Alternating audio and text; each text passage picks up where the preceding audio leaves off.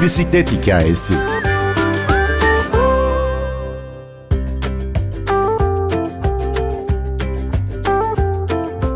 Bisikletli gezgin Melike Dede ile daha önce yanlışlıkla Gürcistan'a geçiş hikayesini konuşmuştuk. Bugün sohbetimizin ikinci bölümü geliyor mikrofona. İran ve Hindistan'a gidiyoruz. Ben Günnur Öztürkener, bir bisiklet hikayesi başlıyor.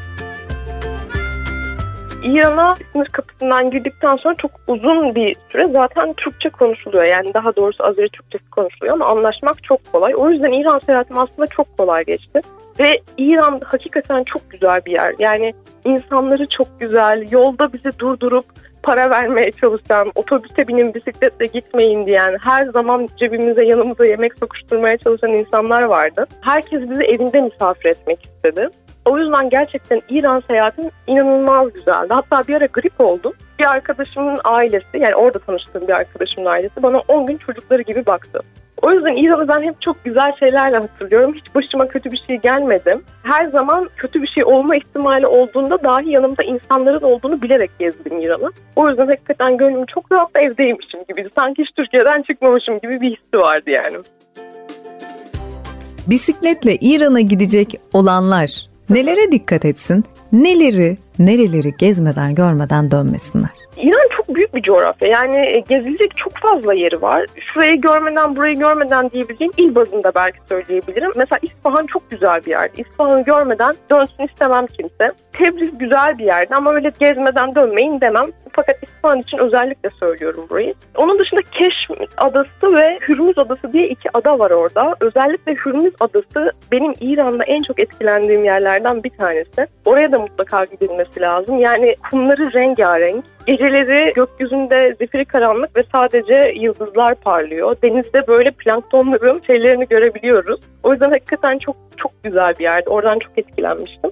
E, bisikletle İran'a gittiğinizde de en çok dikkat etmeniz gereken şey kesinlikle trafik. Çünkü hakikaten trafik akışı çok delice. O yüzden trafiğe dikkat etmekte fayda var. Bir de kadınların orada tabii kurallar farklı olduğu için kadınların mutlaka saçlarını örtmesi, uzun kollu şeyler giymesi, uzun pantolonlar giymesi ve bellerini bir miktar geçen üstler tercih etmesi gerekiyor. Yani sanırım İran'la ilgili en çok buna dikkat etmek lazım. Gerisi zaten orada yardıma ihtiyacınız olduğunda herkes size yardım ediyor.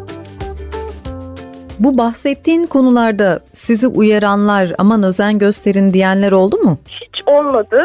Ben saçımı da şu şekilde kapatmıştım. Kaskımızın altına taktığımız bas dediğimiz bir bandana var. Onunla kapatmıştım sadece. Başka herhangi bir örtü kullanmadım ama İran'da bulunduğum süre zarfı boyunca polisler, askerler, insanlar dahil olmak üzere kimse bana gelip işte şunu yanlış yapmışsın, bunu düzelt, saçını şöyle kapatmalısın, böyle yapmamalısın demedi.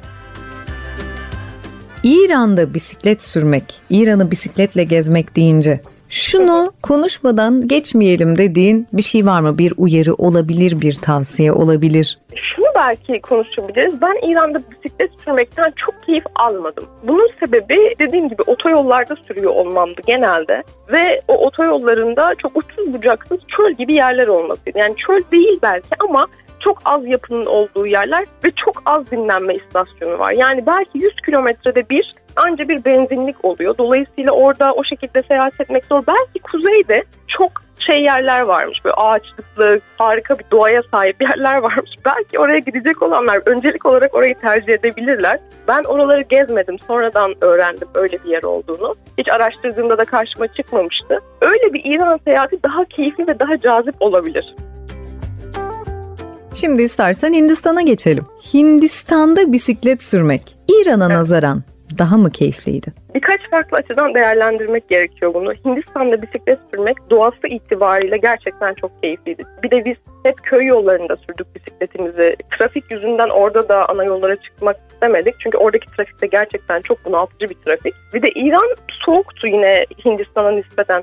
Fakat Hindistan hakikaten çok sıcak bir yer. O yüzden bisiklet sürmeyi çok zorlaştırıyor bu durum. Sabah 4'te uyanıp 5'te yola çıkıp öğlen 11'de mola verip 3-4 saat bir ağacın gölgesinde dinlenip arkasından akşamüstü tekrar yola çıkıyorduk bisiklet sürmek istediğimiz günlerde. Aksi kesinlikle mümkün değildi. Çok sıcak gerçekten. Fakat Hindistan'da şöyle bir şey var. Doğası çok güzel. Köy yollarında işte 2 kilometre gidiyorsun oradan bir maymun zıplıyor. Duruyorsun böyle hiç maymun görmemiştik tabii biz sokaklarda bakıyorsun ediyorsun hakikaten çok farklı bir yer. Kültürü de çok farklı. Tapınaklar çok güzel. Her yerde de tapınak var.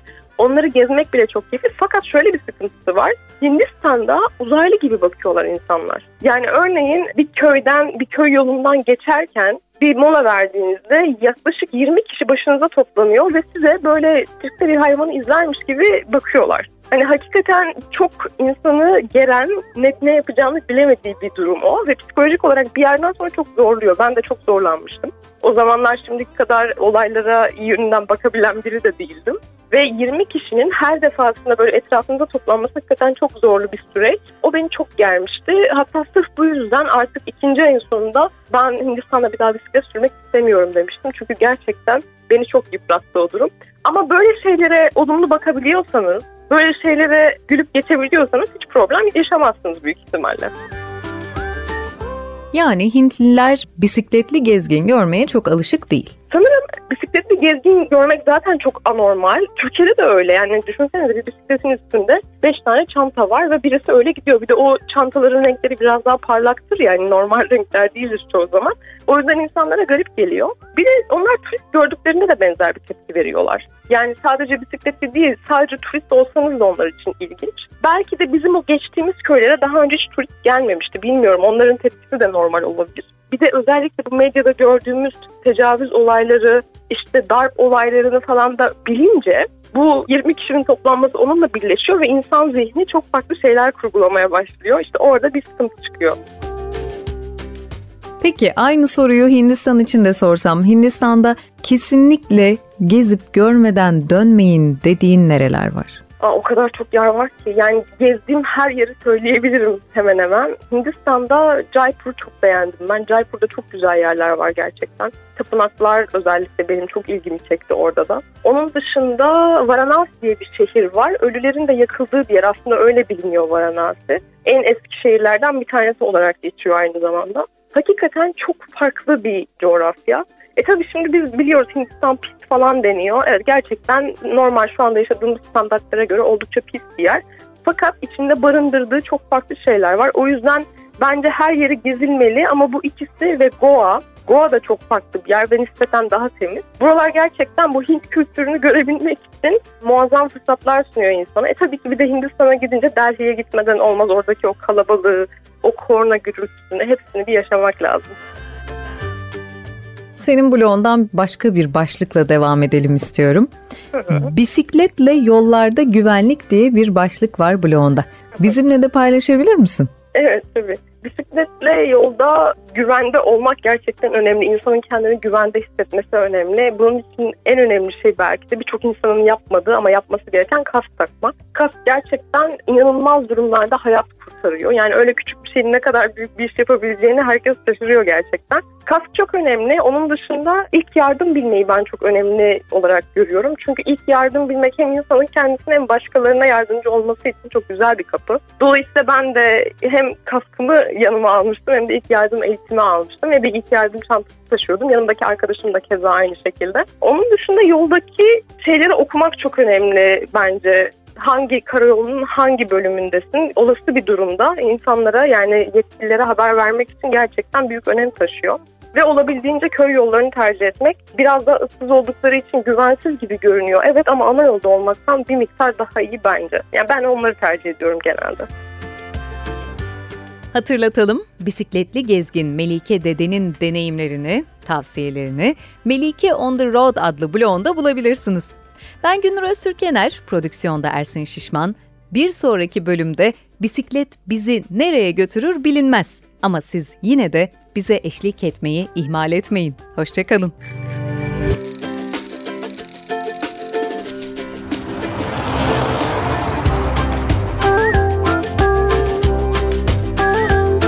Bir bisiklet hikayesi.